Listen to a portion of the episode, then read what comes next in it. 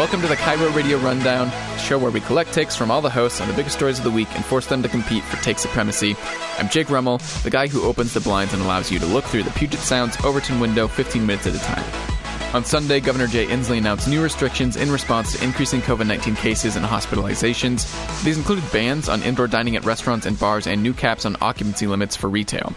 We'll hear from all of our hosts on this, but let's get the shoutiest clip out of the way early. So let's do this. The people that are going to die are going to be people that are going to get it. The people that are going to die and people that are going to get it are going to be a certain age and they're going to have contributing factors to that. Why doesn't society, and that would mean the governor would have to actually have two thoughts in his head at the exact same time rattling around. And one of them is this protect the most vulnerable.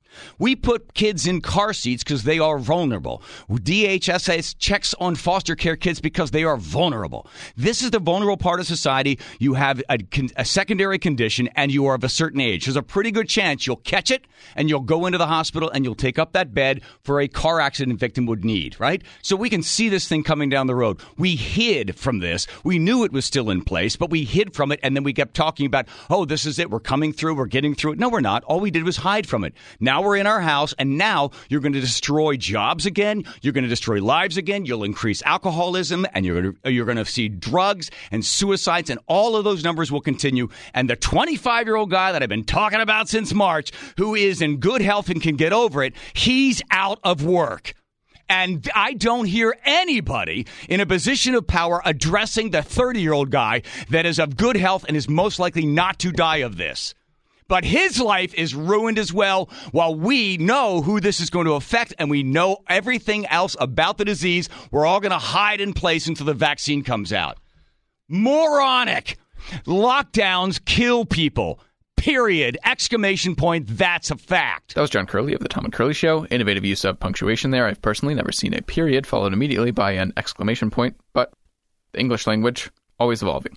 Meanwhile, reporter Hanna Scott presented clips from her interview with the head of the Washington State Medical Association on Seattle's Morning News. On top of heading up our state's medical association, Dr. Nathan Schlicher is also an ER doc at Tacoma's St. Joe's. Well, working in the ER, we sit on the front lines of this pandemic, and we're seeing what uh, the data is showing that uh, COVID is uh, making uh, an aggressive push into our community and affecting more and more of our uh, family and neighbors. Here's what he's been seeing. What we're seeing now is that we are back uh, near the peak, uh, if not at it, uh, where we were in April.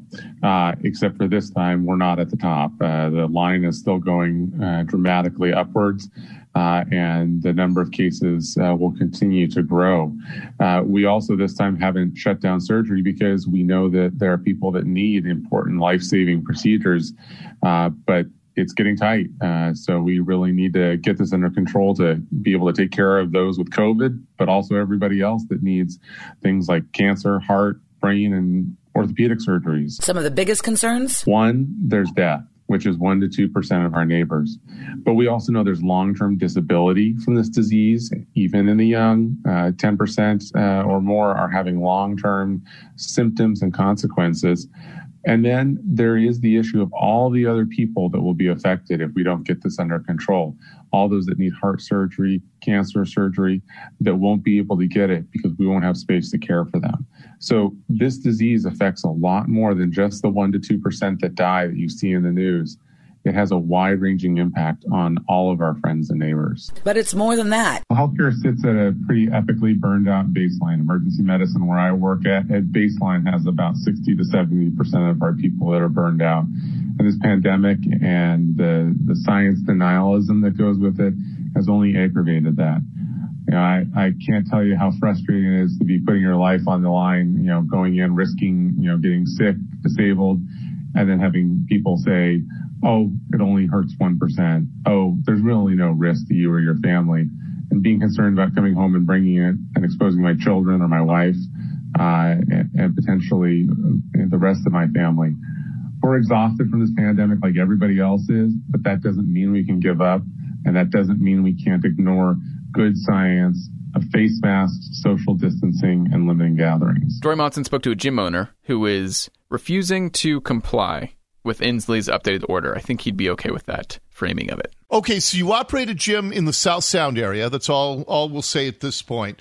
And I saw the statement you sent out to your customers saying that you are going to defy the governor's shutdown order. Tell me why. Well, I, I would first of all say I didn't actually use the word defy. Uh, I actually took a different approach to make it positive. And what I would okay. say is that we're not here to be against the government. We're here to be for our members, for people, and for the health of people. Uh, I I received dozens of emails yesterday that supported what we were doing. And uh, one lady said, I recently made a decision to make myself healthy and to make it a priority. And it's fallen on the back burner for so long that I decided to get help. And then she said, I was absolutely crushed to hear that fitness centers were going to be forced to close. And I spent all day yesterday crying. And when she found out well, we were open, it changed her mind. It changed her life because she said it was like telling a drug addict to stay home and get clean on their own. And for her, yeah. she said, I, I'm stuck in a cycle. I need help, motivation, accountability, and access. I mean, I had others who said, physical fitness is my recovery. If I'm not here, I'm going to be going back to the bottle or back to drugs. Mm-hmm. I need this. I had so many people come to me after the last shutdown and said, "Thank you for for opening back up." And I've had dozens and dozens saying, "Thank you for staying open because this is my life."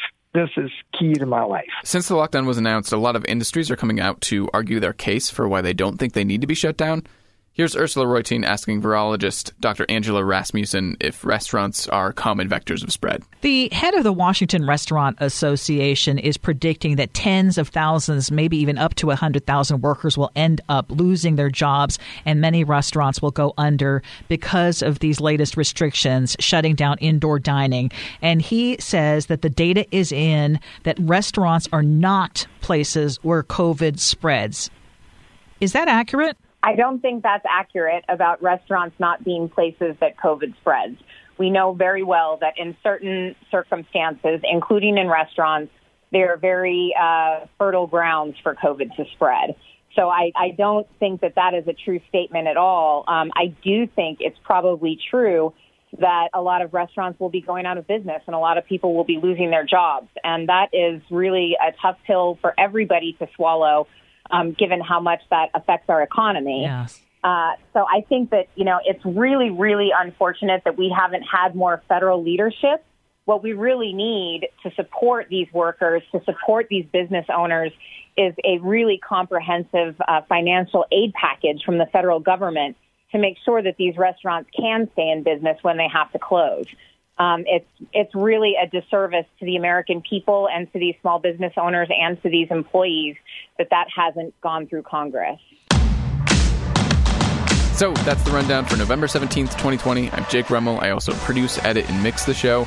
The rundown is brought to you by Space Square. Do you have a toddler who can't figure out how to get the differently shaped blocks into the correct holes? Get them a Space Square. It's the same thing, except all the blocks are square and all the holes are square. No one pays that close attention to Toys for Babies, so you can fool most adults into thinking everything is going great with your baby, even though you might have concerns. Just a heads up, we will be taking the rest of the week off, and next week off, I'll be on vacation and celebrating the holidays to the extent that celebrating is possible for anyone. You don't always have time to listen to every KIRO radio show, but you'll always have time for the KIRO radio rundown. Happy Thanksgiving.